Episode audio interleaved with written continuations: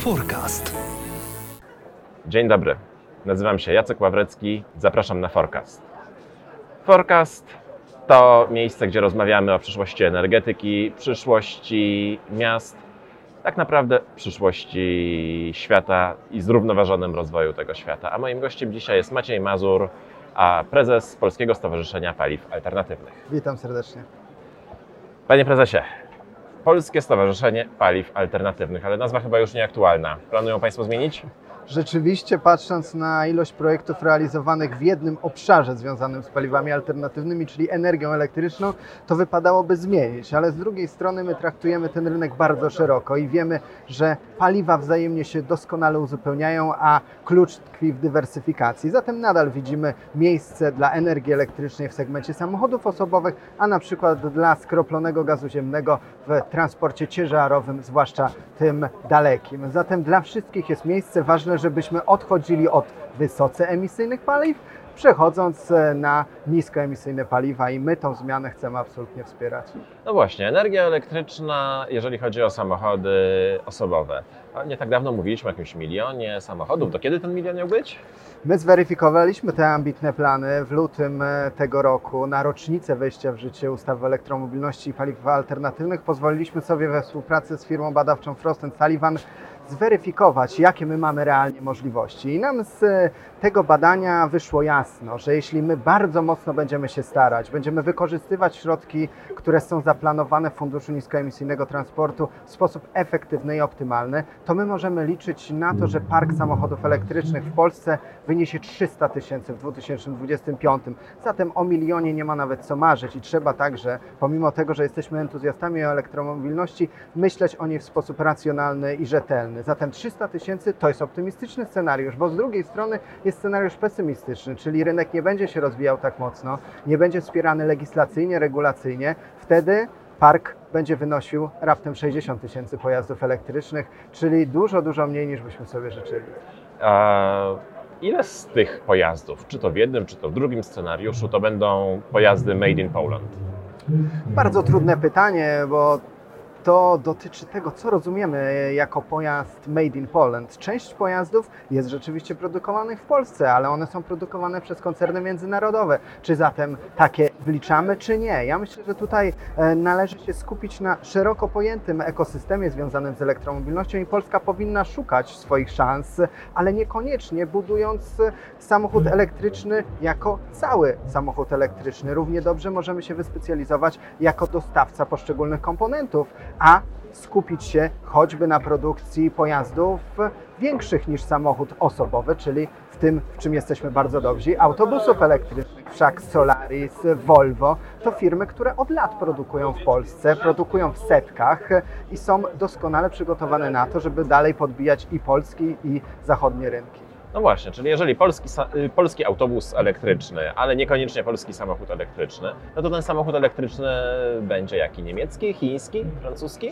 Patrząc na To to, jak największe szanse. elektromobilność się rozwija na świecie, to my mamy jednego absolutnego lidera i tym liderem są Chiny. To jest państwo, które ma ponad 50% udziału zarówno jeśli chodzi o pojazdy elektryczne, jak też infrastrukturę ładowania tychże pojazdów.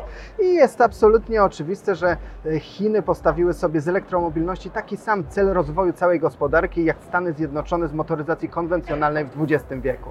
Zatem rząd chiński robi wszystko, żeby bardzo mocno rozwijać elektromobilność i żeby to był motor napędowy dla całej gospodarki. Zatem jest szansa, że za kilka lat to będą pojazdy chińskie. Na razie to są pojazdy tych marek, które doskonale znamy z naszych e, ulic. To nie jest nic innego. Ambitne plany mają takie koncerny jak Volkswagen, Daimler, BMW, Nissan, Renault i w zasadzie ta lista e, jest dokładnie tą listą, która jest e, listą najczęściej kupowanych pojazdów konwencjonalnych w Polsce.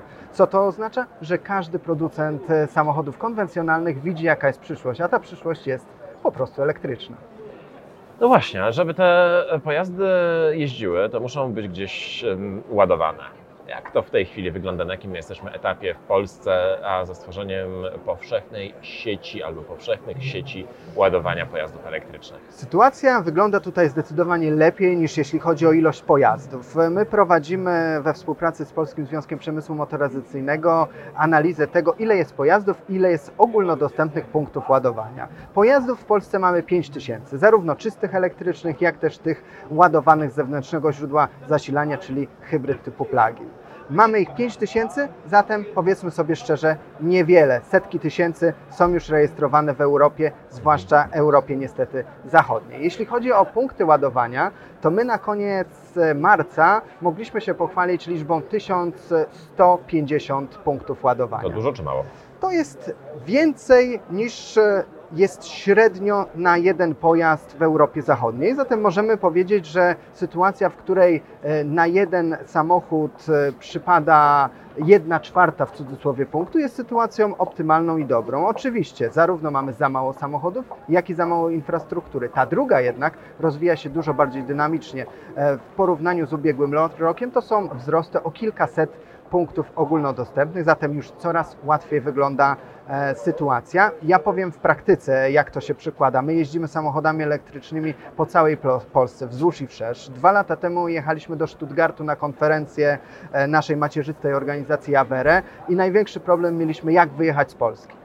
Teraz już tego problemu nie mamy. Jedziemy w przyszłym tygodniu do Lyonu z grupą dziennikarzy, e, tworzymy taki zero race, żeby pokazać, że się da dojechać i po Polsce można już funkcjonować. Oczywiście ładowarki nie mają jeszcze tych optymalnych mocy, które byśmy chcieli. My jedziemy pojazdami, które można ładować mocą powyżej 100 e, kW. To jest dużo i takich ładowarek w Polsce już nie ma, ale są ładowarki 50 kW, więc jest możliwość, żeby się naładować. To jeszcze nie jest optymalna sytuacja. Nie w każde miejsce dojedziemy e, bezproblemowo, ale jest dużo, dużo łatwiej niż jeszcze kilka miesięcy temu.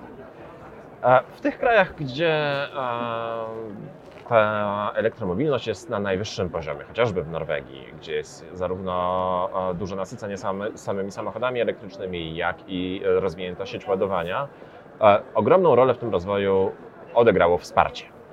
Um, oczywiście w Polsce też o tym mówimy, też mamy ustawę o elektromobilności i tak dalej. Pytanie, czy to w ogóle jest właściwe i moralne, żeby każdy podatnik, łącznie z emerytem, wspierał e, no, przyszłościową, ekologiczną zabawkę e, bogatego e, warszawiaka, który ma fantazję pojeździć e, elektrycznym BMW to absolutnie nie może być traktowane jako wsparcie zabawek. Wtedy to by było absolutnie i niemoralne, i nieetyczne, ale to nie jest wsparcie zabawek, tylko wsparcie podstawowego środka transportu. I co więcej, czy w Polsce powinno być wspierane? No, gdy spojrzymy na listę tych miast, które są najbardziej zanieczyszczone w całej Europie i zobaczymy, że dominują tam miasta w Polsce, a transport jest jednym ze źródeł zanieczyszczenia powietrza, zwanego popularnie smogiem, to my wiemy, że my rzeczywiście powinniśmy wspierać zeroemisyjny transport, być może dużo bardziej niż choćby Norwegowie, bo my mamy dużo większy